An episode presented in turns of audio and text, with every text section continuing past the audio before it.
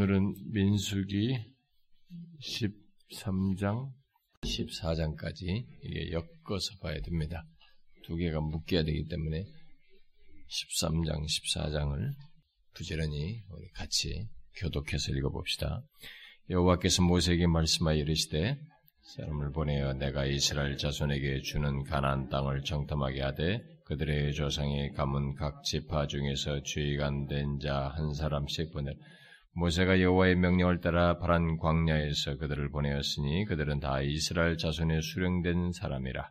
그들의 이름은 이러하니라. 루벤 지파에서는 사꿀의 아들 삼 시몬 지파에서는 호리의 아들 사바시요 유다 지파에서는 여분의 아들 갈렙 이사갈 지파에서는 요셉의 아들 이갈이요 에브람 지파에서는 눈의 아들 호세아요 베냐민 지파에서는 라브의 아들 발디요 로디의 아들 가디 요셉 지파 곧 문하세 지파에서는 수시의 아들 갓디요 단 지파에서는 그말디의 아들 아미엘 아셀 지파에서는 미가엘의 아들 수두리며 수두리요 지파에서는 웹시의 아들 라비 갓 지파에서는 마기의 아들 그우엘이니 이는 모세가 땅을 정탐하려 보낸 자의 이름이라 모세가 눈의 아들 호세아를 여호수아로 불렀더라 모세가 가나안 땅을 정탐하러 그들을 보내며 이르되 너희는 내갭 길로 행하여 산지로 올라가서 그 땅이 어떠한지 정탐하라. 곧 그 땅 거민이 강한지 약한지 많은지 적은지 그들이 사는 땅이 좋은지 나쁜지와 사는 성읍이 진영인지 산성인지와 토지가 비옥한지 메마른지 나무가 있는지 없는지를 탐지하라. 탐대하라. 또 그 땅의 실과를 가져오라 하니 그때는 포도가 처음 익은 즈음이었다 이에 그들이 올라가서 땅을 정탐하되 신광야에서부터 하마더기로에 이르렀고 또 네게비로 올라가서 헤브론에 이르렀으니 헤브론은 애굽 소원으로부터 7년 때는 세운 곳이라 그곳에 안악자손 아이만과 세세와 덜메가 있었다. 또 에스골 골짜기에 이르러 거기서 포도송이가 달린 가지를 베어 둘이 막대기에 꿰매고 또 성류와 무화과를 따니라. 이스라엘 자손이 거기서 포도를 베었으므로 그곳을 에스골 골짜기라 불렀다. 40일 동안 땅을 정탐하기를 마치고 돌아와 바란 광야 가데스에 이르러 모세와 아론과 이스라엘 지파에 온 중에 그들에게 보고하고 그 땅의 과일을 보 모세에게 말해 이르되 당신이 우리를 보낸 땅이 한지 과연 그 땅에 적과 꿀이 흐르는데 이것은 그 땅의 과일이니이다. 그러나 그 땅 거주민은 강하고 성읍은 견고하고 심이 클뿐 아니라 거기서 안악 자손을 보았습니다. 아말렉이는 남방 땅에서 거주하고 헷인과 여부스인과 아무리인은 산지에 거주하고 가나안인은 해변과 요단가에 거주하더이다. 발렙이 모세 앞에서 백성을 조용히 하고 이들에게 우리가 올라 올라와서 이 땅을 취하자 능히 이기리라 하나 그와 함께 올라왔던 사람들이 이르되 우리 능히 올라 우리는 능히 올라가서 그 백성을 치지 못하리라 그들은 우리보다 강하니라 하고 이스라엘 자손 앞에서 그 정탐한 땅을 악평하여 이르되 우리가 두루 다니며 정탐한 땅은 그 거주민을 삼키는 땅이요. 거기서 본 모든 백성은 신장이 장대한 자들임. 거기서 네피림 후손인 안악자 손의 거인들을 보았나니 우리는 스스로 보기에도 메뚜기 같으니 그들이 보기에도 그와 같았을 것이니라. 온 회중이 소를 높여 부르지 백성이 밤새도록 통고하였다. 이스라엘 자손이 다 모세와 아론을 원망하며 온 회중이 그들에게 이르되 우리가 애굽 땅에서 죽었거나 이 광야에서 죽었던 죽었으면 좋았을 것에 어자의 여호와가 우리를 그 땅으로 인도하여 칼에 쓰러지게 하려 하는 우리 처자가 사로잡히리니 애굽으로 돌아가는 것이 낫지 아니야. 이에 서로 말하되 우리가 한 지휘관을 세우고 애굽으로 돌아가자 하매 모세와 아론이 이스라엘 자손의 온 회중 앞에서 엎드린다. 그 땅을 정탐한 자 중 눈의 아들 여우수아와 여분의 아들 갈렙이 자기의 옷들의 옷을 찢고 이스라엘 자손의 온 회중에게 말하여 이르되 우리가 두루 다니며 정탐한 땅은 심히 아름다운 여호와께서 우리를 기뻐하시면 우리를 그 땅으로 인도하여 들으시고 그 땅은 우리에게 그 땅을 우리에게 주시리라. 이는 적과 꿀이 흐르는 땅이니라. 여호와를 강하여하지. 또그 땅 백성을 두려워하지 말라. 그들은 우리의 먹이다 그들의 보는 자는 그들에게 떠났고 여호와는 우리와 함께 하시느니라. 그들을 두려워하지 말라. 온 회중이 그들을 돌로 치려 하는데 그때 여호와의 영광이 회막에서 이스라엘 자손 모든 자손에게 나타나시니라.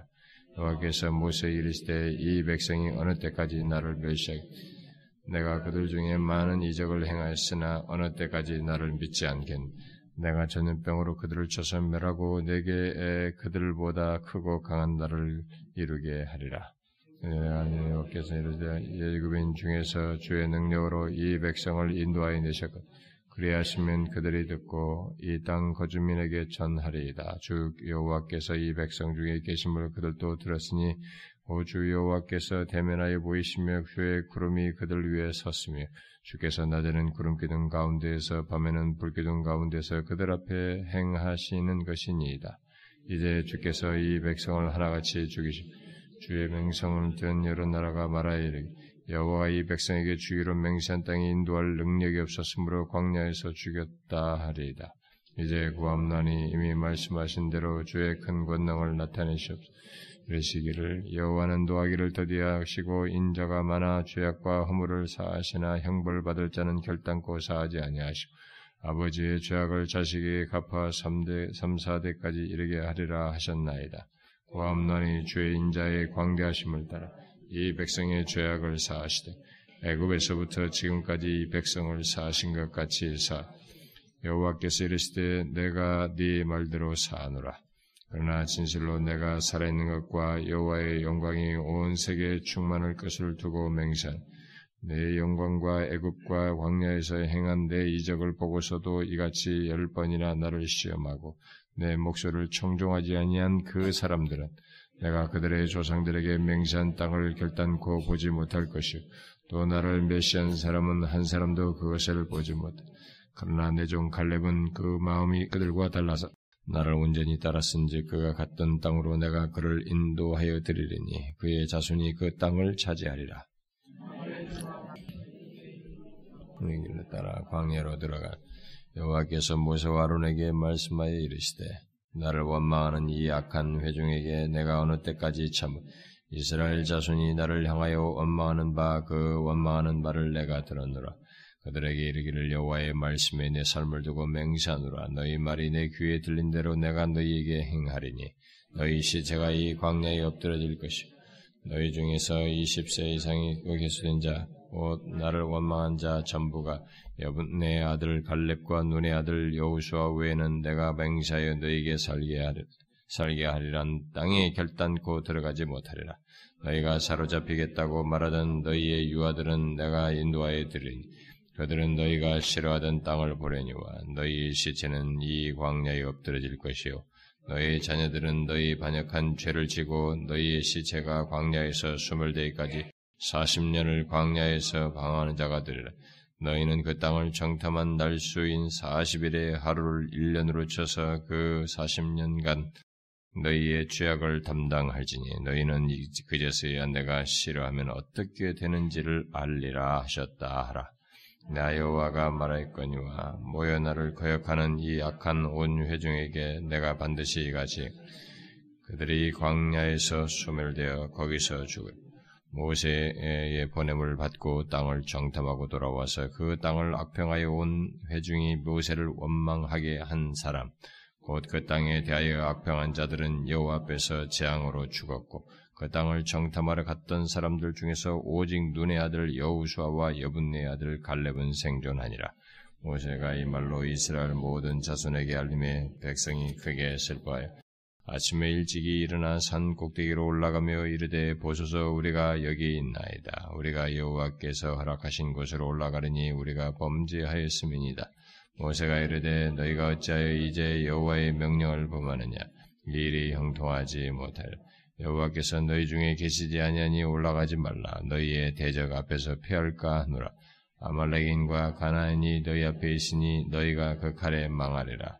너희가 여호와를 배반하였으니 여호와께서 너희와 함께하지 아니하시리라 하나 그들이 그래도 산 꼭대기로 올라갔고 여호와의 언약궤와 모세는 진영을 떠나지 아니하였더라. 아말렉인과 상간지대에서 거주하는 가나안이 내려와 그들을 무찌르고 오르막까지 이르렀더라. 13장 14장은 어, 유명한 정탐꾼 음, 사건이죠. 예. 이스라엘의 광야에서 또 다른 하나에게 전환이 된 어, 이런 사건을 다룬 내용인데 여기에 기술된 이 내용들에서 우리가 생각해야, 생각해야 할 많은 진리들이 담겨 있습니다. 오늘날 예수 믿는 사람들이 교회 공동체가 생각하는 굉장히 많은 진리들이 여기에 담겨져 있어요. 뭐 시간만 있으면은 좀 우리가 뭐 이렇게 한 장씩 가는 이런 흐름만 아니라면 이게 좀 이게 단락별로 나눠 가지고 생각해 보고 싶은 그런 내용들이 굉장히 많은데 어, 그런 걸 대략 뒤로 하고 그냥 전체적인 흐름 속에서 어, 이것을 두 장이 연결되어 있기 때문에 이걸 보도록 하겠습니다. 먼저 이 13장 이 전체를 보게 되면 음, 23장 전체에서 우리는 이 아, 하나님 백성 공동체 안에 이렇게 관점이 다른 거 있잖아요. 하나님을 똑같이 믿으면서 믿으면서 관점이 다른 것이 있죠. 이게 서로 다른 이 관점을 갖는 것. 근데 그 중에서 특별히 불신앙적인 관점을 갖는 것에 얼마나 파괴적인지 우리가 여기서 이제 일단 보게 됩니다. 우리는 그걸 많이 생각해야 됩니다. 이 내용을 보면서 여러분들이나 저들이 우리들이 신앙생활 하면서요. 교회 공동체 하는 이런 이런 현상이 그대로 벌어져요. 서로 다른 관점을 가지고 같이 하나님을 믿고 같이 이렇게 교회를 한 교회 공동체에서 신앙생활을 쭉 여정을 하는데도 불구하고 어떤 사람들은 끝없이 다른 관점을 가지고 있어요. 응? 끝없이 다른 관점을 가지고 있습니다. 어? 근데 그 그런 문제에 대해서 우리는 여기서 이제 생각을 해봐야 되는 것입니다. 어? 그게 과연 그러니까 우리는 계속 생각해 봐야 돼요. 우리가 어떤 동기로 그런 것을 갖느냐, 어? 그리고 그 가질 때에 우리들이 계속 정말 우리들이 하나님을 생각하고 있느냐, 주님을 믿느냐라는 문제를 계속 생각해 봐야 됩니다. 어, 여기 그 13장 전체 내용 속에서 어, 이 내막을 좀 훑어보면 하나님께서 바란 광야에서 어, 바란 광야가 좀 크잖아요. 광야인데 신광야, 바란 광야 하듯이 광야도 큰 지역을 얘기한단 말이에요. 광야를 그 광야에서 이제 가난 국경 쪽으로 이렇게 이동을 해가지고 이제 아마 가데스에 이르러 가지고 가난을 정탐할 지휘관들을 각 지파에서 이제 한 사람씩 뭐 이름 거론되는 사람들이죠. 한 사람씩 어, 뽑아서 하나님께서 그 보내라고 한 대로 이제 모세가 그들에게 명령을 해가지고 그 정탐을 하도록 하죠. 그래서 이 12명의 정탐꾼이 어, 가나안 땅을 정탐하러 들어가지고 두루 살피게 되죠. 살피게 되고 어, 그들은 가나안 땅이 어, 요새화되어 있다는 것을 다 보죠. 요새화된 성읍이고 아주 비옥한 땅이라고 하는 것을 보고 알게 되죠. 그리고 한 지역에 그한 지역에서 안악자손의 이 거인들을 또한 보게 됩니다. 자, 이런 걸 잘 보셔야 됩니다. 우리가 하나님께서 여러분과 저에게 신앙생활할 때 하나님이 우리의 인생 중에 음, 어려운 거 하나도 없게 하는 거 아니에요. 어려운 거 다 있어요. 안악자손 같은 존재가 있습니다. 근데 그게 중요하지 않다는 걸 아는 것이 중요한데 여기 보세요. 이들이 안학자손 같은 것이 있다는 것이 이게 장애물이 되는 거예요. 그것이 그대로. 그래서 일단 거인이 살고 있는 것을 보게 되었습니다. 자, 그리고 그러고 나서 이제 돌아와 가지고 어, 보고를 하는 겁니다. 이스라엘 진으로 돌아와서 모세에게 보고하는데 막 이 사람들 오니까 얼마나 이제 온 백성, 백성들이 듣고 싶겠어요. 온 백성들이 다 도, 왔어요. 막 몰려드는 것입니다.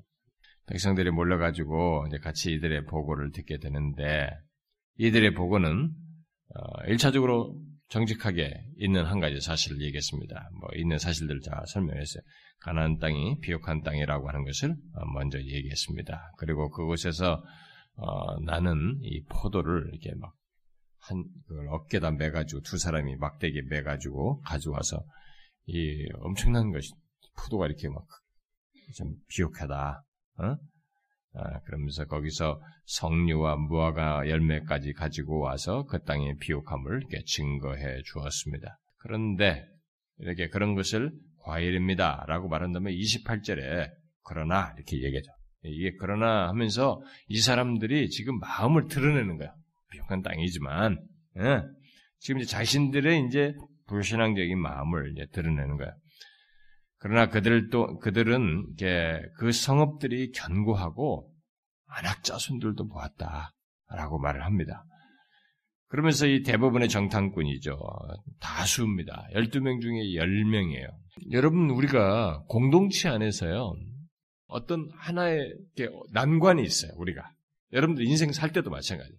우리에게 인생 살면서 어떤 난관이 있습니다. 어려움이 있어요. 어떤 걸 보았습니다. 현실을 보았습니다. 그것을 보고 믿음으로 믿음의 어떤 시각에서 보면서 하나님을 믿는 믿음으로 이렇게 담대히 그것을 보고 긍정적으로 말하는 사람과 거기서 아, 이거 아니다라고 부정적으로 말하는 사람의 보통 사람들의 이 그 비율이 여러분 어떨 것 같습니까? 믿음으로 이렇게 그걸 긍정적으로 보면서 믿음으로 나가자고 말하는 사람이 많을까요? 부정적으로 불신앙적으로 말하는 사람이 많을까요? 어려움, 환경 같은 거라든가 상황들에 대해서 보았을 때. 음? 뭐 여기서 보니까 부정적으로 많으니까 뭐 이들 이런 것처럼 이럴 것이다라고 쉽게 우리가 생각을 할 수 있는데 일반적으로도 그렇습니다. 일반적으로도 어떤 문제가 다 있으면 사람들은 이게 아, 힘든 거, 부정적인 거, 안 되는 것부터 어려운 것부터 봐요. 거기서 긍정적인 것이 있고 이런 것들 보면서 특별히 긍정적이든 부정적이든 이 현실을 넘어서서 하나님이 계시잖아. 이 보내신 하나님. 작탐해서 가난 땅에 가겠다는 약속의 하나님이지 하나님을 보고 믿음으로 봐야 되는데 이 믿음이 여기서 딱 사라지고 대부분 많은 사람들이 이게 부정적인 힘든 것을 딱 보면서 하, 이런 게 이런 게 있어 안 된다 이가 이런 걸 해결하려면 어떻게 됩니까? 이렇게 얘기를 하는 것이죠. 그래서 교회 안에서도 우리가 지금도 우리까지 우리도 교회 교회 개척해서 지금 10인 2, 3년을 이렇게 지나오면서도 우리도 이제 그동안에 뭐 대체적으로 크게 우리가 전체적으로 그런 건 아니었지만 그래도 몇 번의 이런 경험 속에서 뭐 하나 우리 교회에서 할 때도 어렵다 얘가. 그러면 부정적인 얘기가 확 나와요. 이게 보면은 그리고 부정적인 얘기의 전파력은 굉장히 강합니다. 근데 그 중에 어떤 사람은 긍정적인 사람들 대부분 도 이게 믿음으로 말하는 사람들 대부분 도 소극적이에요. 어? 가만히 있어요, 그냥. 그 이게 아 이거 어렵다. 요즘 같은 시대 에 우리가 이거 뭐 이렇게 할 필요 없네. 근데 그 나름대로 근데 이런저런 어디서 들은 얘기 가지고 정당한 이유로 막 설득력 있다고 나름 생각 주장을 얘기합니다. 그래서 제가 항상 얘기하는 거예요. 동기, 중심을 얘기해요. 무슨 동기로 그런 얘기를 하느냐. 공동체 안에서 말할 때. 그래서 제가 자꾸 묻는 거예요. 음? 그 여기 지금 이 부정적이 어떤 좀 힘들다고 여기는 상황도 볼 수도 있는데 이 다수가 부정적인 얘기를 해요. 그러니까 그것을 생각해야 됩니다. 만약 여러분들에게 그런 식의 이런 식의 사고나 이런 식의 신앙 태도가 있다면 그것은 이 공부를 하면서 이 말씀을 보면서 이게 아 이스라엘 역사가 옛날에 이랬구나라고 성경 공부하듯이 쑥 지나가면 안 되고 이 말씀이 우리에게 분명히 확 다가와 다가와야 돼요. 이건 반드시 고쳐야 됩니다. 제가 얘기합니다. 여기서 말씀하시는 이런 메시지의 특성, 여기서 말하는 어떤 성경의 교훈은 그냥 좋은 교훈이다라고 듣고 지나가면 안 되고 이것은 반드시 고쳐야 돼. 안 고치면 그 사람은 여기서 보는 것처럼 하나님 앞에서 불행해요. 정말 불행합니다. 그리고 공동체를 같이 불행하게 해요. 다른 사람을 불행하게 합니다. 이 교훈은 여기 정탐꾼 사건은 아주 우리에게 중대한 공동체 관계 속에서 중대한 교훈을 얘기하는 겁니다. 믿음으로 하지 않는 사람들을 그래서 제가 믿음으로 하지 않는 사람들 자신들의 경험담으로 하고 뭐 이런 걸 얘기하는 사람들은 이 결정을 행사하는 자리에 오면 안 된다는 거예요. 그래서 응? 재직이든 뭐든 간에 그런 사람들 결정하는 자리에 오면 안 된다는 거예요. 오히려 파괴적이라는 것입니다. 이 백성들이 아, 이들의 이 얘기를 듣고는 대부분의 사람 정탐꾼, 10명의 정탐꾼이니까 다수의 그렇게 부정적인 말을 하니까 그 보고를 듣고는 백성들이 다 두려움에 사로잡히는 겁니다. 바로 이런 흐름을 보셔야 됩니다. 왜 두려워해요? 어?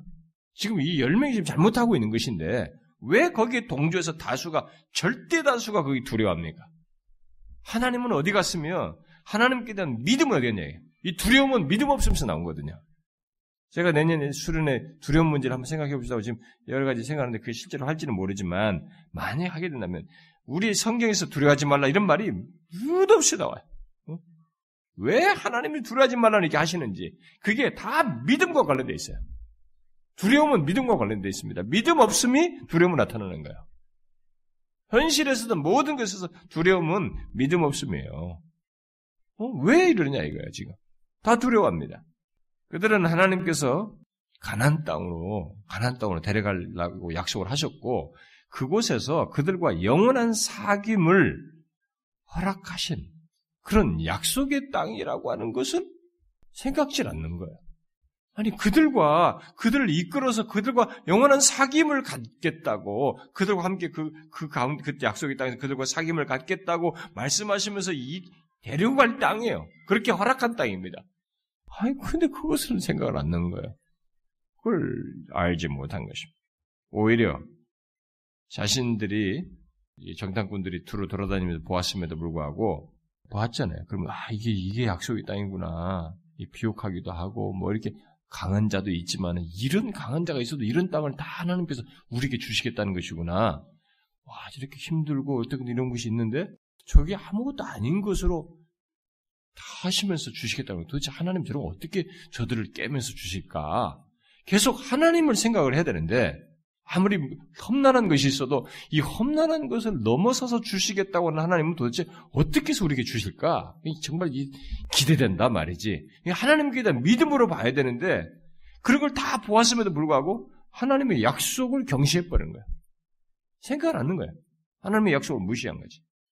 오히려 이들은 정탐하는 그 땅을 정복할 수 없다고 본 것입니다. 결론을 내리고 예, 그렇게 이제 그런 식의 얘기를 한 거죠. 그러니까 막 그러나라고 이제 그런 얘기가 이제 바로 그런 논지 그런 식의 얘기를 꺼내는 것이죠. 그러니까 이 백성들의 대다수가 그들의 말을 따라서 이 막 이제 난리가 이제 반응을 한 거죠. 여기서 자 나중에 두 사람은 다른 두 사람이 있는 거예요. 또 만약에 열 열두 명이 근데 열두 명이 전체가 그렇다면은 글쎄 그걸 설득력 가지고 있어요 전체가. 근데 지금 분명히 두 관점이 존재하고 있는 것입니다. 그러니까 이 부정적으로 불신앙적인 관점, 음? 불신앙적인 관점은 대체적으로 부정적인 관점을 가지고 파괴적인 관점으로 연결되는데 이런 불신앙적인 관점을 가지고 말을 했을 때 이 관점의 차이가 얼마나 중요한가라는 거예요. 교회 안에서 여러분들이 최소한 개인의 구원의 여정에서 하나님을 믿는 신앙의 여정에서뿐만 아니라 어떤 일을 맡아서 할 때도 교회 안에서 뭘 맡아든 뭐 교사를 하든 간에 무슨 임원을 맡아서 하는데 무슨 뭘 맡아든 간데 여러분들이 교회 안에서 직분을 맡아 뭘 맡아서 맡아서 할 때에 여러분들의 관점이 어떠느냐 이게 신앙적이냐 이게 어? 잘 보셔야 됩니다. 불신앙적이냐 아니면 정말 믿음에 의한 시각이냐 관점이냐 이것을 여러분들이 보셔야 합니다. 이 관점의 차이가 이렇게 엄청난 결과가 가지는 거예요. 그래가지고 만약에 자기가 리더를 맡았다 이가 응? 부정적인 얘기만 한다. 왜 그걸 하냐 이거야. 그러면 그 같은 그룹이 도대체 뭘 하려고 여기서? 어? 우리는 힘들다 이거. 내가 힘들어, 현실이 힘들고 다 힘들다. 그러나 우리의 장점은 뭡니까? 하나님이 계신다는 거 아니에요. 네? 여기 지금 광야라고 하는 지에서 구름 기둥과 불 기둥으로 지금 여기 지금 회막에 하나님이 좌정에 계셔요 지금. 거기서 나오, 그 나중에 나타나시잖아요. 막 때를 죽이려고 할 때, 돌로 치라고 할 때, 바로 거기서 나타나시잖아요. 지금 분명히 자기들이 머물고 있는 그 자리에 회막이 있고, 회, 전체 열두 지파의 중심에 두었고, 거기에 하나님이 좌정해 계시는 거예요, 지금. 구름기둥도 불기둥도 그걸 지금 나타냈잖아요. 이 생각을 안 하는 거예요. 그 제가 가끔 여러분들이 gem투 모임 같은 거 할 때 무슨 그런 얘기를 듣는단 말이에요. gem투 모임에서 뭐, 뭐 죽는 소리 하면서 부정적인 일을 늘어놓는다는 거예요. 어?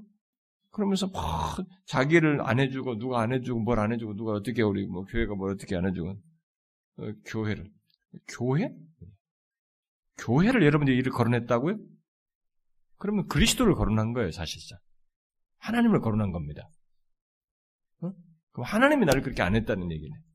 그러면 그 부정적인 말이 어떻게 돼요? 여파를 미치는 것입니다. 그 사람들이 은혜 받겠다고 왔는데 부정적으로 다 영향을 미치는 거예요. 이 관점의 차이가 무서운 것입니다. 그래가지고 이 40년 빽빽이 도는 거 보세요. 여기 전체가 완전히 뒤집어져 버렸습니다. 완전히 뒤집어졌어요. 이 다수가 거기 막 다 동조해 버렸습니다. 그래서 여러분들이 제가 이 얘기를 하는 겁니다. 한 가지 중요한 원칙을 하나 아셔야 됩니다. 이것은 뭐냐면은 부정적인 보고, 부정적인 말, 그리고 거기에 부정적인 말은 보통 이 공동체, 신앙적인 공동체에서 신앙적인 문제에서 부정적인 말은 보통 불신앙적인 것에서 나오는 얘기죠. 음? 그러니까 그런 불신앙적인 것에서 나오는 이 부정적인 말은 무조건 테스트 해봐야 됩니다. 알았습니까? 부정적인 말을 누가 하고 있다. 테스트를 안 하면 여러분들이 빠져들어가요. 반드시. 동조하게, 여기 동조하게 돼. 가지고 이 불행을 차겨내. 내 영혼의 파괴를 가지고 내 영혼이, 영혼이 뭔가 손실을 입어버려요.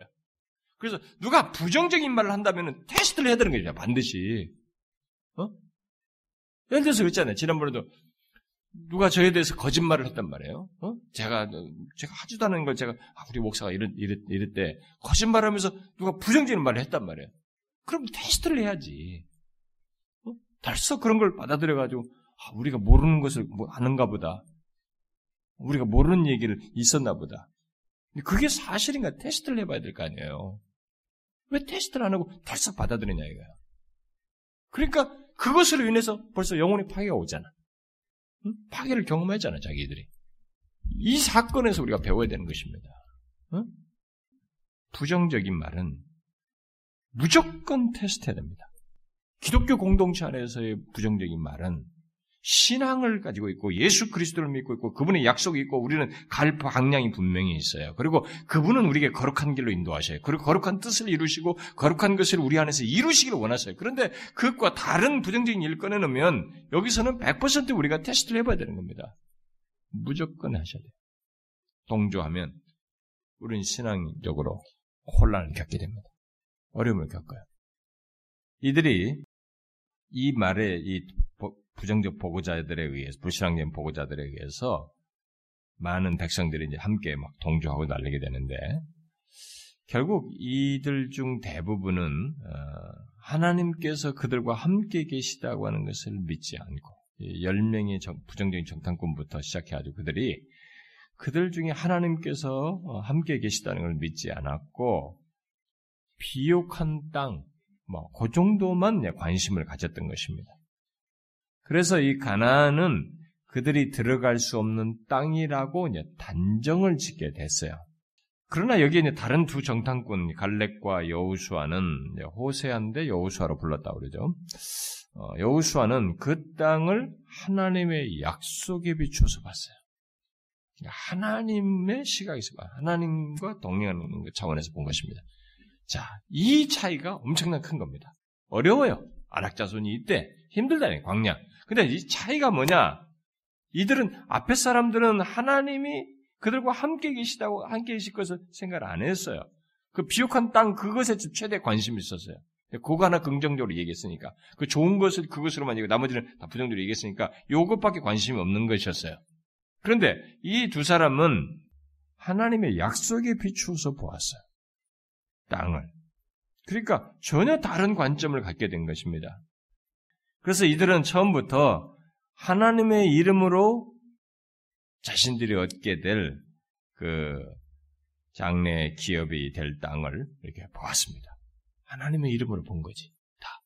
와, 이 땅을 다 주신. 그리고 나중에 갈렙이 제일 힘든 땅, 자기가 가겠다고 그러잖아요, 나중에. 정복하겠다. 그러니까 계속 그 갈렙도 여기서부터 그, 그게 있는 것이었어요. 하나님의 이름으로 주신 기업이라는 거야. 약속의 차원에서 본 것입니다. 그렇기 때문에 그 땅은 그들에게 넓게 열렸어요. 뭐 안악이 있건 뭐가 있거나 이게 막 넓게 열린 땅으로 보인 겁니다. 자, 앞에는 닫힌 땅이에요. 못 들어갈 땅이라고 딱 자기 스스로 닫아버렸어요, 이 사람들은. 근데 여기는 넓게 열렸어요. 그러니까 미래가 완전히 달라지는 것이에요. 이것은 우리 똑같습니다. 여러분과 제 앞으로 인생에 펼쳐지는 모든 것도 마찬가지입니다. 지금 여러분과 제 앞으로 인생 살면서 펼쳐지고 막 이런 거 인생에 이런 어려움도 있고 저런 어려움도 있고 우리 앞에 많이 있을 거예요. 여기서 어떤 사람은 하, 힘들다. 다쳐버려 이게 다. 다친 땅이 돼요. 불신앙이다 보니까 다친 땅이 되는 거예요. 미래도 다 다친 미래가 되는 거지. 그런데 하나님의 시각에서 하나님이 나와 동행하시고 자기 백성이 약속하신 것이 있으니까 하나님을 믿는 믿음으로 미래를 바라보는 사람은 이게 다 열려 있어요. 뭘 해도 하나님께서 내 삶에 관여할 것이 믿기 때문에 하나님과 함께 그분의 뜻을 쫓아서 그분의 말씀 안에서 가는 길이면 그게 문제가 될 것이 아니라고 보니까 이게 확 열려 있는 것입니다. 뭐가 달라요? 180도 다르죠. 이렇게 관점의 차이가 엄청난 결과를 초래하는 것입니다. 우리는 그 결과를 이 뒤 스토리에서 보면 얼마나 큰 차이를 가져오는지 그대로 보게 되는 것이죠. 그래서 우리가 믿음의 눈으로 본다면은 우리들 앞에서 문제될 것이 아닌 것을 믿음으로 보면은 근데 문제가 되지 않을 것인데 믿음이 없이 보게 되면 그거 막 굉장히 힘들어요. 이게 뭐라는 거야. 뭐 어떻게 하냐 나는 왜 이래 나는 뭐 인생이 어떠냐 나는 어떻게 하란 말이냐 그래가지고 모든 게 다 불가능해 보여 믿음에 볼 때는 이게 아무런 문제가 될 것도 아니야. 불가능한 것도 아니고 오히려 가능한 것이야. 근데 막 이게 믿음 없이 보니까 막 다 불가능해 보이는 거야. 맨날 죽는 소리 하는 거지. 뭐 하나님 어디 갔냐? 계속 질문이야 그러면. 그럼 네가 믿는 하나님 어디 갔는데? 어? 약속은 뭐냐 이게? 계속 이 질문이 제기되는 거야. 너 진짜 하나님 믿는 거 맞아? 하나님 도대체 어디가 계신데 말이지. 이게 제기되는 거예요. 우리가 이 부분을 자꾸 생각해야 되는 것입니다.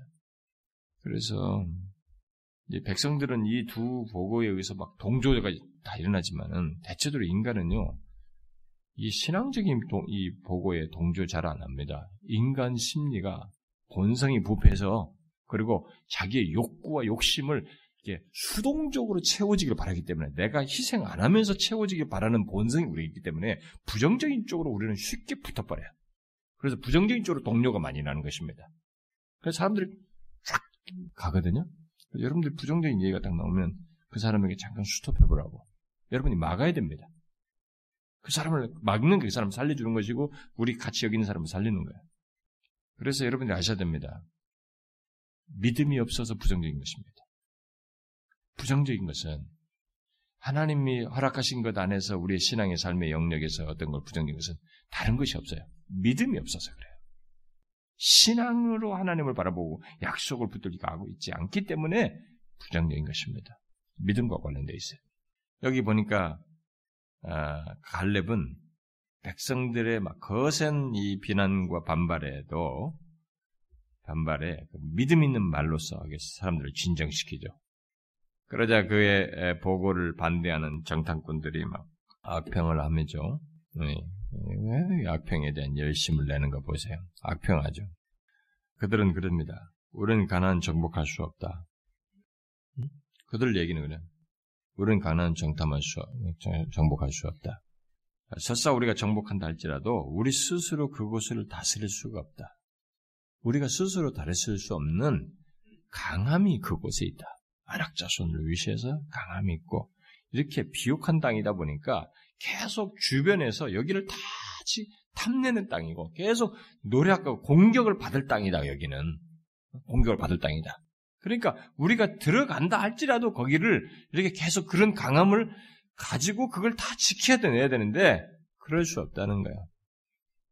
그래서 비옥한 땅에서 많은 거민들이 정복하여서 소유하고자 하는 그 땅에서 자신들이 그걸 지키면서 버티고 다스릴 힘이 없다는 거죠. 이 가난 백성들은 특별히 매우 견고하여서 건축한 성읍에서 살고 있기 때문에 정복해도 다스릴 수가 없다라고 생각을 한 것입니다. 자, 이 부정적인 보고자들은 이 가난 땅을 어떤 시각에서 결국 보냐면은 거기에 사는 거민들을 삼키는 땅으로서 본 거예요. 이게 비옥한 땅이다 보니까 이 땅은 오히려 여기 사는 사람을 삼키는 땅이라는 거예요. 응? 우리를 안전하게 해주는 땅이 아니라 그러니까 정반대 시각이 하나님의 시각에서 볼 때 여기는 밥이야 밥. 여기는 뭐 우리가 다 가서 거가 약속 안에서 충분히 누릴 땅인데 이쪽은 믿음 있는 사람은 누릴 땅으로 보는데 부정적인 사람은 들어간다 할지라도 저 땅이 비옥해 가지고 이렇게 여기 비옥한 땅에 있는 사람들이 오히려 삼킴을 당할, 삼킴을 당할 수 있는 그 땅이라는 거지. 그래서 그, 오히려 소용없다는 거예요. 주변 사람들에 의해서 삼켜질 땅이라는 거예요. 완전히 다른 거죠. 거기다 대고 그 부정적인 말을로써 이 안악조선들의 거민들을 자신들이 보았는데 그에 대한 자신들의 느낌을 얘기합니다. 자신들의 메뚜기 같더라. 너무 큰 비약이잖아요. 응? 메뚜기 같다.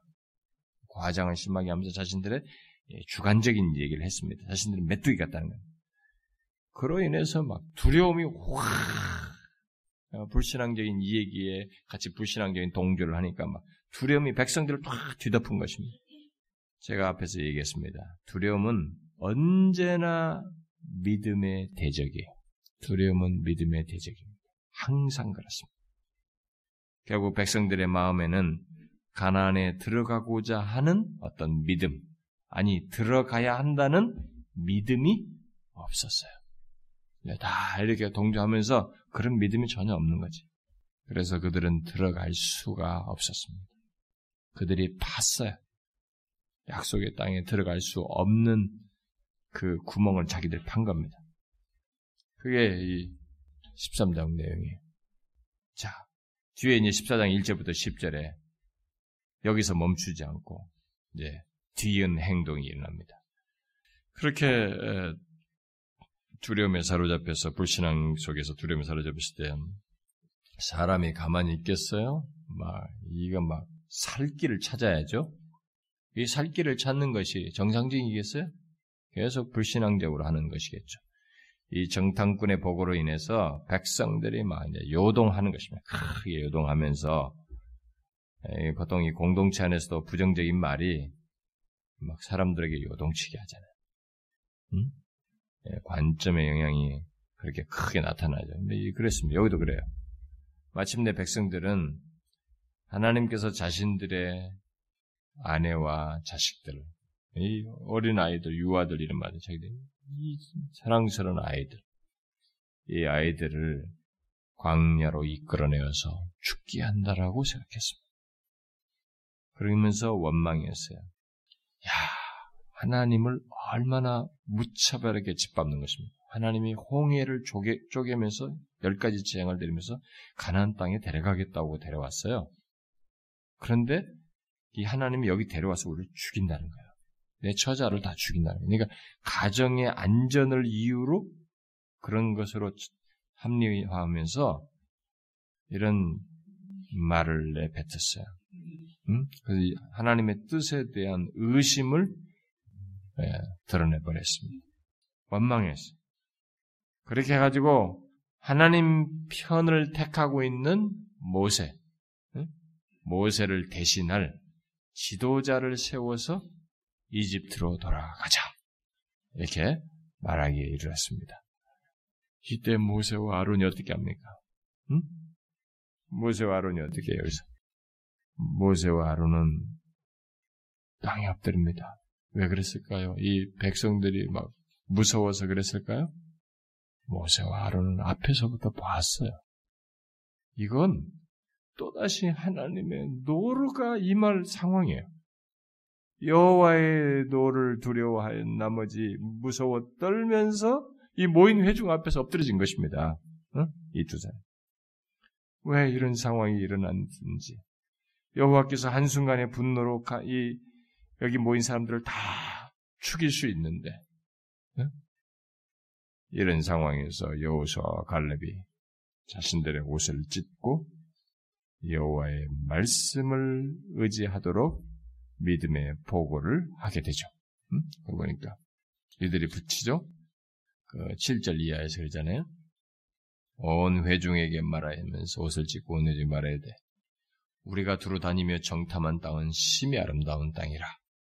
여호와께서 우리를 기뻐하시면 중요한 것은 여호와께서요. 이들은 계속 이게 중요한 것입니다.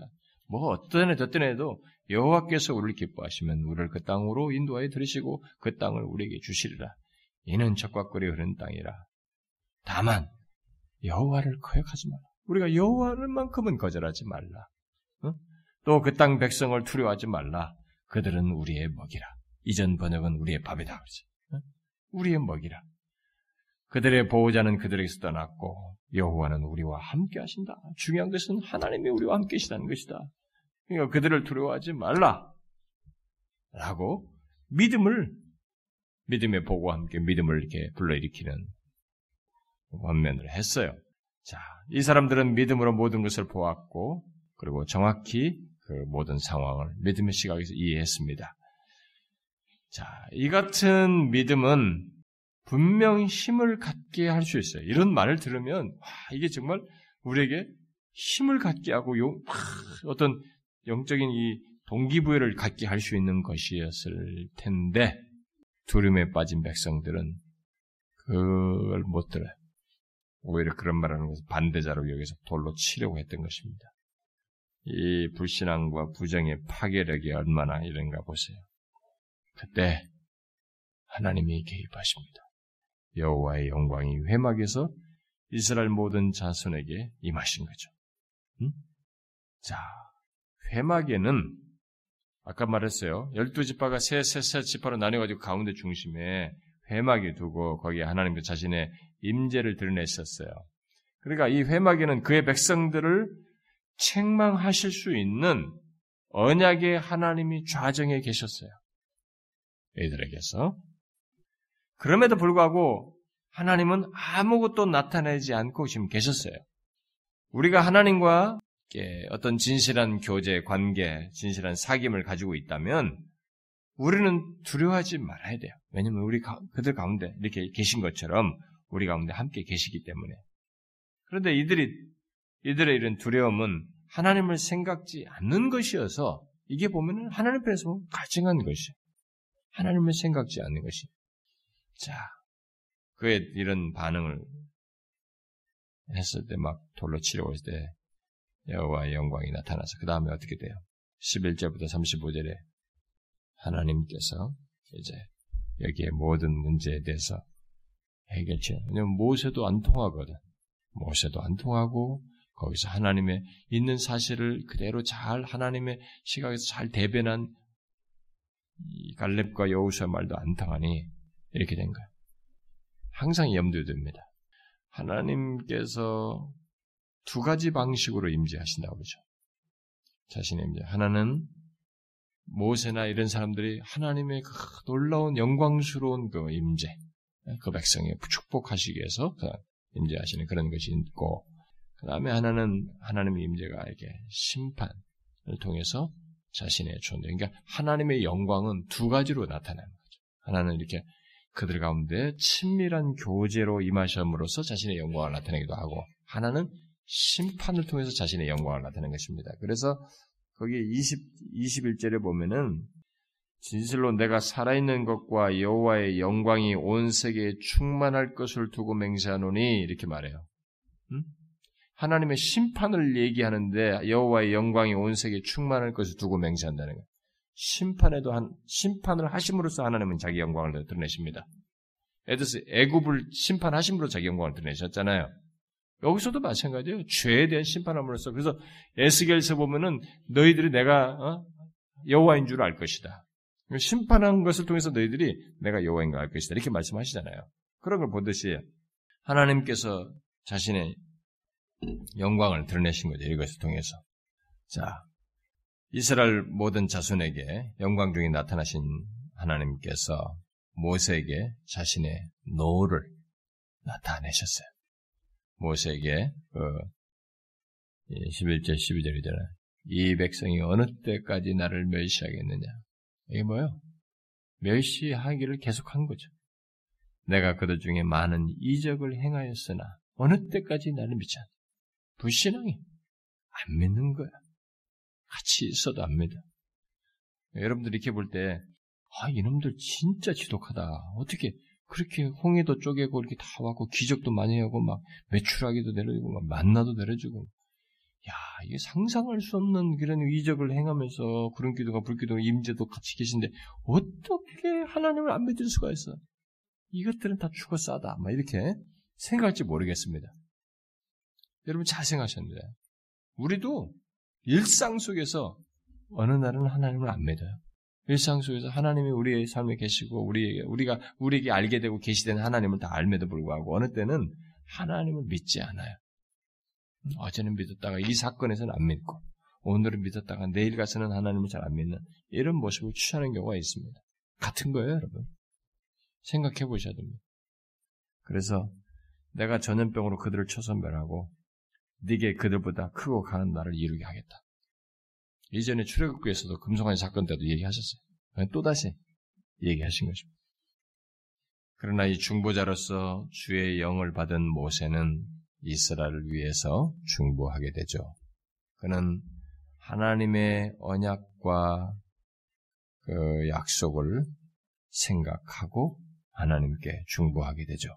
물론 하나님의 언약과 약속을 하나님께 상기시키는데 그것은 믿음으로 약속을 붙잡지 않는다면 뭐 성취될 수 없, 없는 것이죠. 그러니까 뭐 아무리 언약과 약속이라도 믿음이 없이 언약과 약속을 성취되는 것은 아니니까요. 아니 그, 그것과 무관하게 일을 하는 것은 아니니까요.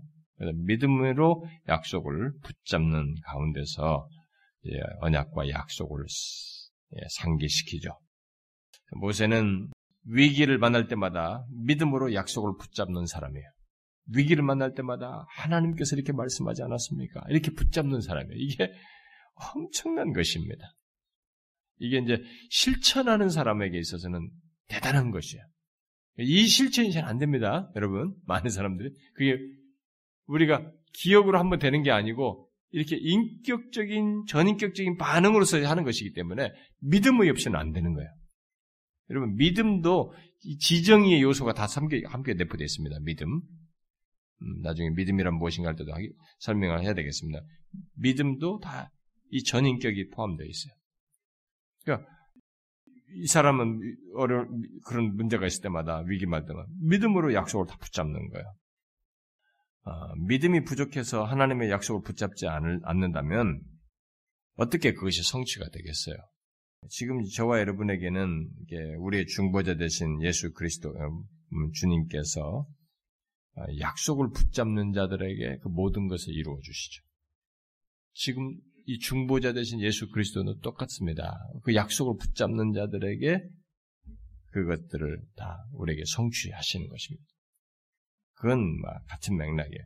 모세가 지금 바로 그런 차원에서 중보를 하는 것입니다. 그래서 모세는 여호와께 그들 백성들을 중보하면서 길게 말하죠. 13절 이하 말하죠. 여호와께 여짜오되 애굽 인증에서 주의 능력으로 이 백성을 인도하여 내셨지 않습니까? 그 엄청난 일을 하셨지 않습니까?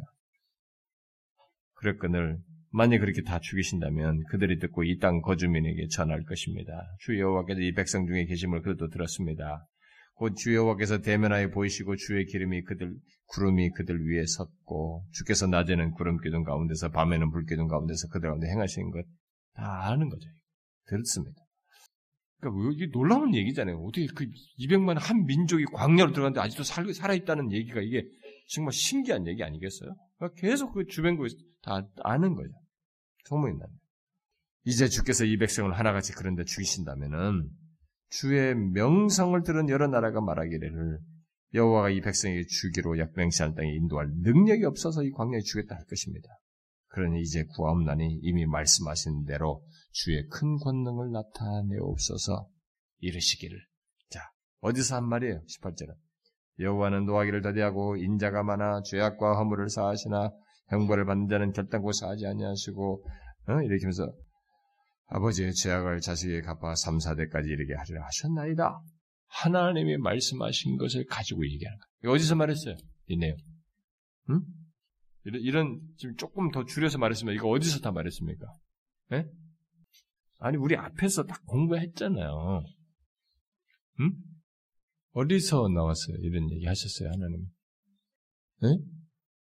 S 발음밖에 안 나와. 막, 어디서 나왔어요? 레위기요? 출애굽기 나왔죠. 아, 김희자 집사님 막 출애굽기 이렇게 하시는 것 같아요. 네, 출애굽기에 그 금송아지 사건 이후에 음, 하나님께서 그 아, 모세가 하나님께 그 중보 중재한 사건 이 후에 하나님께서 자신을 이렇게 말씀하시잖아요. 음, 자신이 노하기를 더디하고 인자가 많아 죄악과 허물을 사하신다고 하셨잖아요. 그러니까 그걸 얘기하는 거예요. 하셨습니다. 그러니 구하옵나니 주의 인자의 광대하심을 따라 이 백성의 죄악을 사하시되 애굽에서부터 지금까지 이 백성을 사신 것 같이 사시옵소서. 하나님은 이미 애굽에서부터 지금까지 수도 없이 많이 이들을 사해 주셨습니다. 그렇게 인자가 광대하신 분이십니다. 정말로 노하기를 더디하신 분이십니다. 그러니 하나님 이들을 사해 주십시오.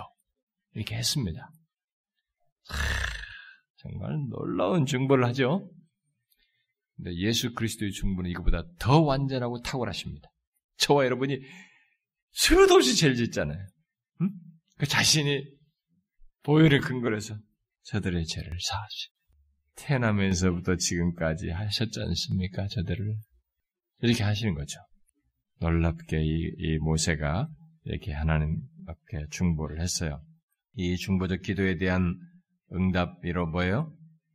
노하기를 노를 발하셨던 하나님께서 그의 말씀으로 인해서 자신이 하셨던 말씀으로 인해서 자비를 베푸시죠.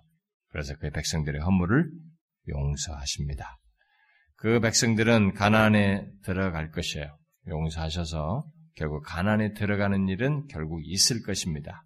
그렇지만 출애굽 당시 20세 이상으로 개수된 모든 사람은 여호와의 징계로 광야에서 죽고 다음 세대만 들어가게 될 것이다. 라고 하셨습니다. 자, 하나님의, 아까 그랬죠. 앞에서는 다 쓸어버리고 내가 너로 다시 크고 강한 나라를 이루겠다 그랬어요. 근데 하나님 이렇게 하셔 용서하시고 이렇게 하셨습니다. 그러면서 이들을 40년 동안 돌게 하면서 그들의 일반 은총 안에서 삶을 누리게 일단 하셔요. 근데 여기서 이런 행동을 하심으로써 하나님 뭐예요? 하나님의 진노가 여기서 일단은 나타나고 있습니다. 응? 용서하시면서도 뭐예요? 하나님의 진노는 이런 육체의 모든 소욕에 대해서 죄악된 육체의 소욕에 대해서 실제로 임하는 겁니다. 그 죄, 육체적인 소욕에 대한 그 죄에 대해서는 하나님의 진노가 임한다고 하는 것을 보여주고 있어요. 그래서 육체의 소욕을, 육체의 소욕은 죽고, 이 죄에 대한 것을 죽고, 그의 백성들은 구원받게 되는, 음? 이런 결론을 주시죠. 자, 그래서 이제 40일 동안 정탐, 40일 정탐한 것을 연수로 환산해서 40년간 이스라엘은 광야 생활을 하게 하십니다. 바로 다 안 죽여요. 40년 생활 안에 인간이 보통 이들이 수명 20세부터 이상에서 그들이 20세에 개수된 사람이라면 최소한 60세까지 사는 거예요. 살 수 있는 거죠. 그 안에 40년간 광야 생활하면서 일반 은총 안에서 삶은 보통 인간 수명을 주시듯이 살게 하는 것이죠. 그래서 출애굽 당시 20세 이상 사람들은 다 가나안을 못 보고 죽게 됩니다. 이스라엘 백성들이 하나님의 심판으로 광야에서 죽임당함으로써 하나님의 이름이 영광을 받게 됩니다. 음? 아까 말했죠. 여호와의 영광이 심판을 통해서도 드러납니다. 우리도 아, 믿음이 없어 주를 근심케 할 때가 있어요. 음? 그 가운데서 우리가 오직 하나님의 무한한 자비와 능력을 바란다면 우리는 다른 길이 없어요. 오직 그분만을 의지하는 것입니다. 우리가 하나님만을 의지할 때 하나님은 우리에게 적과 싸울 수 있는 담대함을 주셔요. 그두 두, 두 사람이 그렇게 한 것이죠. 갈렙과 여우수아가 여러분 이 이들에게 이 가난 땅이라고 하는 기업은 음? 하나님의 선물이잖아요. 선물이지만 그리로 들어가기를 소망하는 자는 믿음의 담대함이 있어야 되는 것입니다. 믿음이 없이 들어가는 게 아니에요. 하나님의 이 기업은 여러분 이 선물로 주시는 거지만 그것은 믿음으로 얻는 것이에요. 믿음으로 그 혜택을 누리는 것입니다. 그래서 이제 나중에 갈렙이나 여우수아가 가나안 땅에 들어가서 온통 믿음의 행보로 하는 것입니다. 안 보여 아무것도 무슨 뭐 전쟁을 해서 뭘 하겠어요? 다 믿음으로 선물이에요. 기업을 그렇게 믿음으로 얻는 것입니다. 여러분과 저에게도 하나님께 주신 기업이 있고요. 궁극적인 기업이 있고 이 땅에서 누릴 수 있는 우리의 삶 속에 주시는 기업이 있습니다. 이걸 여러분 믿음의 담대함이 있어야 그걸 얻어 누려요. 믿음이 있어야 됩니다. 신자는 온통 믿음으로 사는 거예요. 바라는 것을 세상에 보지 못하는 것인 거예요. 뭐 어찌게든 미래가 어떨지 아무 몰라. 그러니까 속이 다 탈 수 있어요. 그러나 우리는 길이 없어요. 하나님을 믿음으로 그분을 의지함으로 기업을 얻는 것입니다. 아, 나는 뭐 하나님이 알아서 주권을 믿으니까 그냥 뭐 그렇지 않아요. 하나님의 주권을 믿기 때문에 우리가 믿음으로 행하는 것입니다. 모든 만물이 주로 말미암기 때문에 우리는 그것을 믿음으로 얻는 것입니다. 자, 뒤에 이제 36절부터 어, 끝절, 14장 끝절까지 보면은 제가 여기서 그 어, 내용을 제가 아까 앞부분은 예, 36절 이하로 넘어가니까 이제 앞부분은 안 했죠. 근데 제가 지난주에 얘기했죠. 하나님께서 이 미리암이 말한 것을 다 듣고 하나님께서 다 개입하셨잖아요.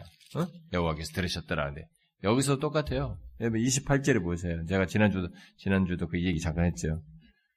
하나님께서 그러죠. 이스라엘 자손이 나를 향하여 원망하는 바 그 원망하는 말을 내가 들었노라. 28절에 그러면서 여호와의 말씀에 내 삶을 두고 맹세하노라. 너희 말이 내 귀에 들린 대로 내가 너희에게 행하리니. 여러분 공동체 안에서요. 우리의 신앙의 환경 속에서는 있죠. 우리가 함께 있는 자리에서 특별히 공동체적인 관계 속에서 우리가 또 같은 이 가족 가족이라도 믿음의 어떤 그런 것을 말하는 자리에서는 이런 데서 물론 개인도 마찬가지지만 하나님과 관련돼서 이런 불신앙적인 말과 원망의 말 이런 거 하는 거 아니에요. 하나님은 그 우리 하나님께 들린 대로 우리에게 행하시기도 하십니다. 그게 우리에게 진노가 될 수 있고 저주가 될 수 있어요. 그래서 우리는 말을 조심해야 돼요. 제가 우리 교회에서 뭐 이런 윤리적이고 도덕적인 내용, 구체적인 내용들을 좀 덜 한 편이죠. 이말 같은 것에 대해서는 어, 많이 말을 안 했는데 혀 같은 거 있잖아요. 혀에 대해서나 말에 대해서 그 조금 얘기만 하고 막 크게 디테일하게는 말을 안 했는데 우리 정말로 조심해야 돼. 이런 걸 보고 배워야 됩니다. 너희 말이 내 귀에 들린 대로 내가 너희에게 행할 것이다. 부정적인 말을 하는. 이런 사실 때문에 이 믿음주의자들, 긍정적 파지티브 띵킹을 주장하는 사람들, 그 긍정의 힘 주장하는 사람들이 말을 되게 중요시 여겨요. 말에 힘이 있다고 믿고 예, 인격과 말을 분리해서 타리지 그 사람들은 어쨌든 그걸 되게 중요해. 근데 그 이 말을 조심하고 말을 중요하다는 것 자체는 우리가 부정할 수 없어요. 그들이 말해서가 아니라 성경이 말해서 그래요. 우리가 말을 원망을 자꾸 쏟아는 사람들은 그 수준을 못 넘어서요. 미안하지만. 그 내가 왜 이렇지? 자기가 그렇게 함정을 파는 거예요. 항상 불신앙적이니까 앞에 다치잖아요. 아까 그랬잖아요. 불신앙 사람은 다친 거예요. 가난 땅, 다, 여기 앞에 펼쳐 있어도 이 사람이 다친 거예요. 매뭐 일하면서 사업하면서 뭘 하면서 막 가정에서 몰리면서 맨날 매 이 얘기가 부정적이다, 불신앙적이다. 그 귀에 들린 대로 하나님께 하나님께서 그런 공동체적이고 우리 그런 관계 속에서 다 듣습니다. 그래서 특별히 개인에도 그렇지만 우리가 교회적이나 이 그룹에서 우리 공동체 안에서 공동체적인 성도들의 무릎 안에서 이런 것 안에서 우리가 부정적인 말하는 거 있잖아요. 그 부분은 하나님께서 반드시 들으시고 거기에 행동하셔요. 지금 여기서 나오는 것이 대부분 그런 겁니다.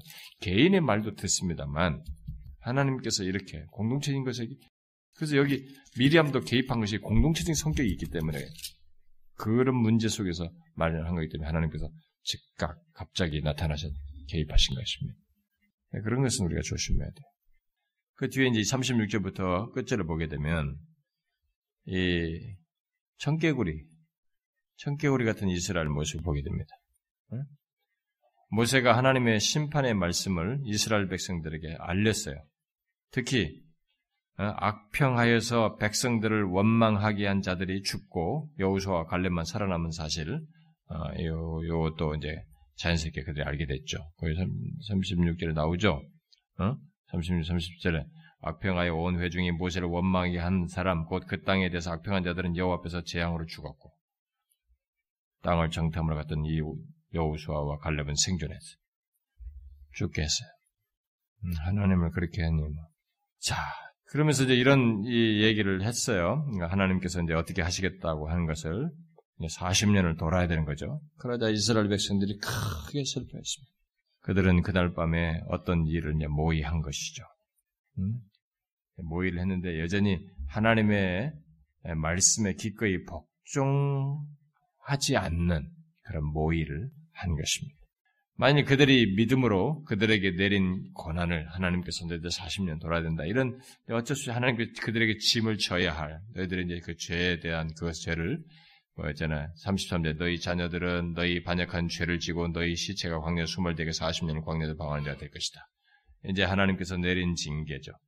고난을 지고 순종하였다면 여호와께서 그들을 도우시다. 여러분 다윗을 한번 보셨어요? 다윗은 하나님이 딱 진노 세계 중에 골라라 이제 그 중에 하나님께 맞아도 하나님께 맞는다는 것이 강한 쪽으로 기울어요. 그걸 택해. 그래놓고 그 고난을 순종하는 거예요. 하나님의 징계를 달게. 그 안에서도 하나님이 그 받는 중에 은혜를 주실 것이라는 믿음을 갖고 있는 거예요. 그것이 있어야 되는 거예요. 여기서도 이들이 그 순종한다면 여호와께서 그들을 도우실 것인데 그들은 자신들의 두려움을 스스로 억제하면서 어? 밤새 어떤 한 대책을 세운 거죠. 세워서 이제 나온 거야. 그게 뭐냐면은 하나님의 말씀을 따라 광야로 들어가는 대신에 가나안에 들어가서 가나안 땅에 살고 있던 이 아말렉 사람들을 처부수기 위해서 전쟁을 하겠다는 거야. 그래 가지고 그들은 또 자기 마음대로 행하는 겁니다. 또 다시 자기 마음대로 행하는 거야. 그러니까 이 불신앙적인 사람은 뭘 해도 불신앙적이야.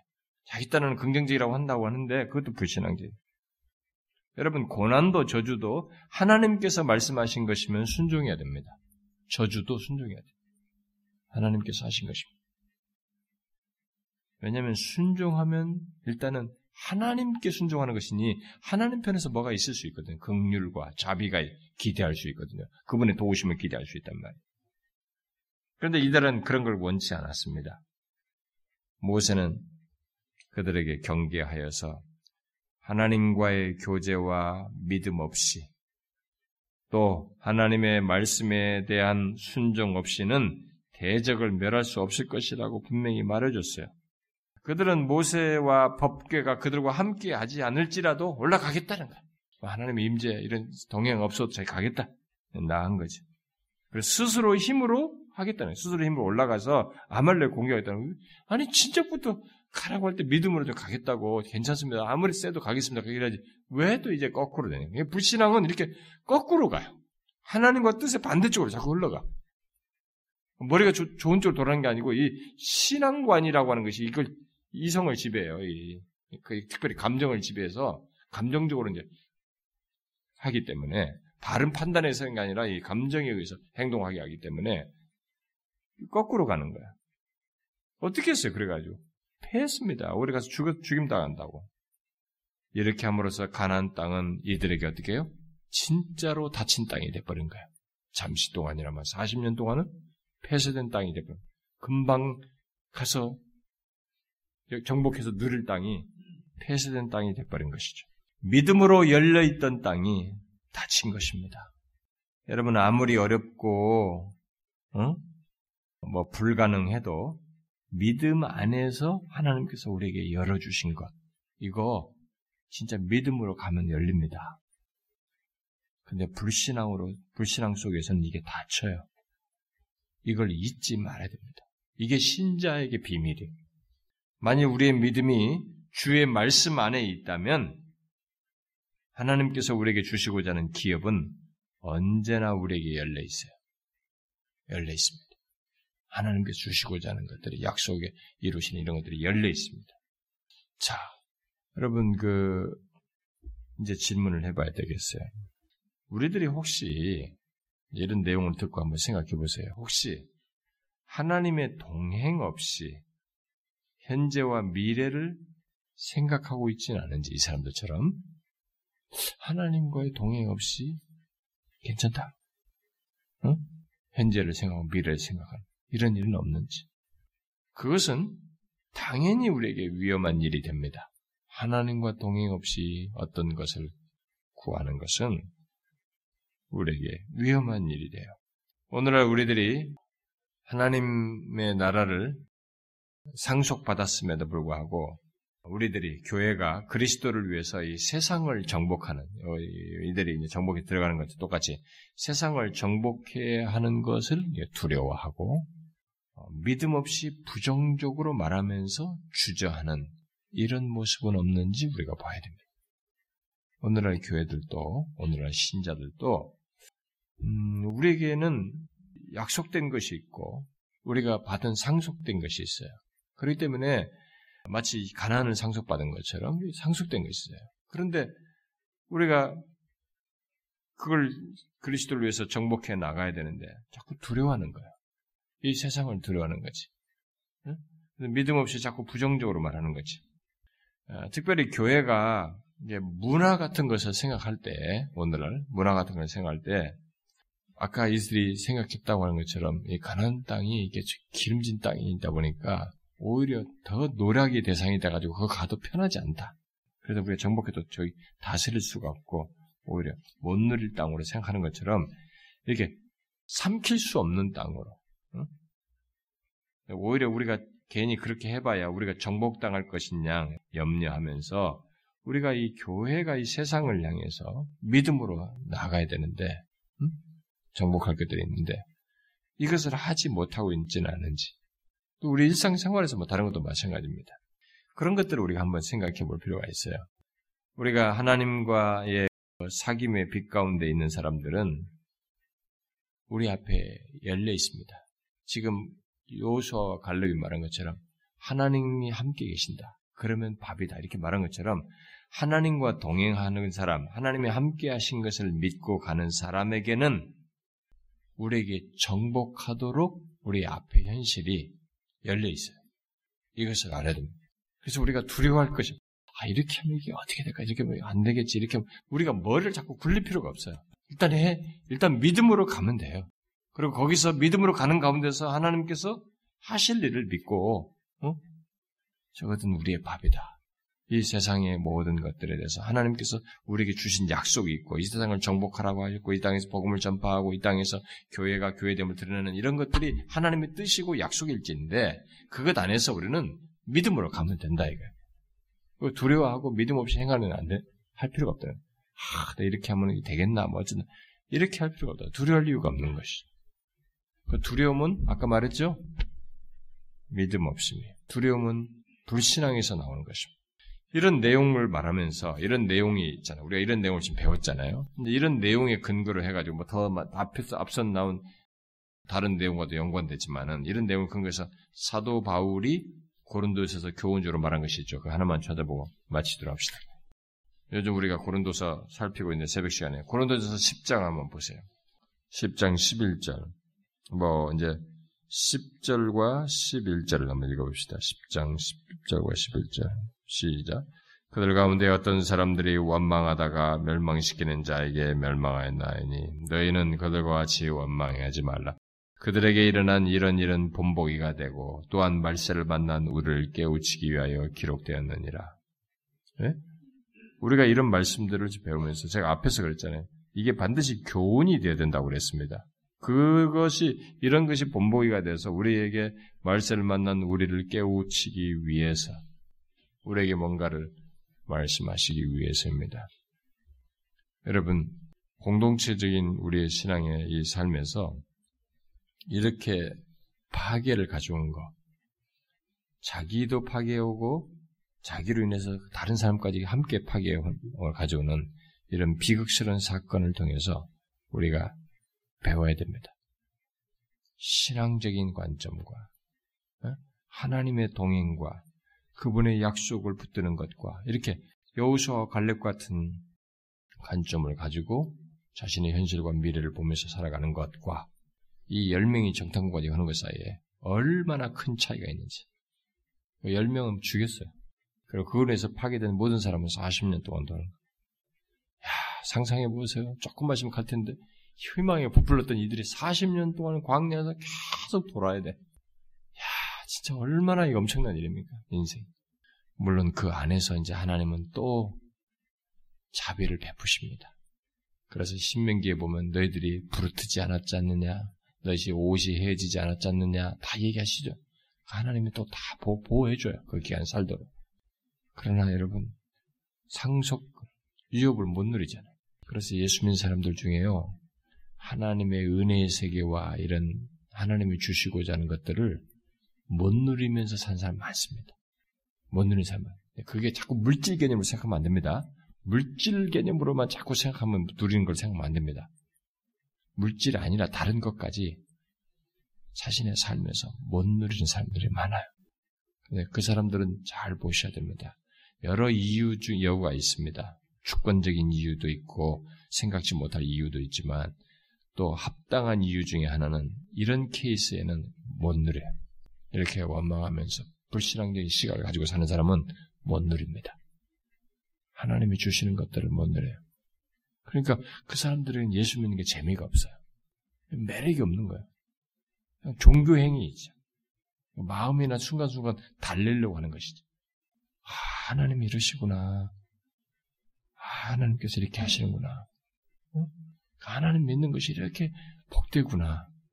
이걸 자꾸 몰라요. 저는 여러분들이 우리가 예수를 참 복되게 믿으면 좋겠어요. 응? 정말 복되게 믿는 거 있잖아요.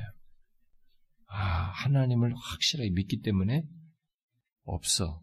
안악자손이 있어. 힘들어. 그런데 하나님 믿으니까 괜찮아. 그분 믿고 가는 거지. 어, 그런데 믿고 갔더니만 진짜 하나님이 여리고성도 무너뜨려 줬어. 약속의 땅을 자꾸 얻게 만드셔. 이렇게 하시는 거 있잖아요.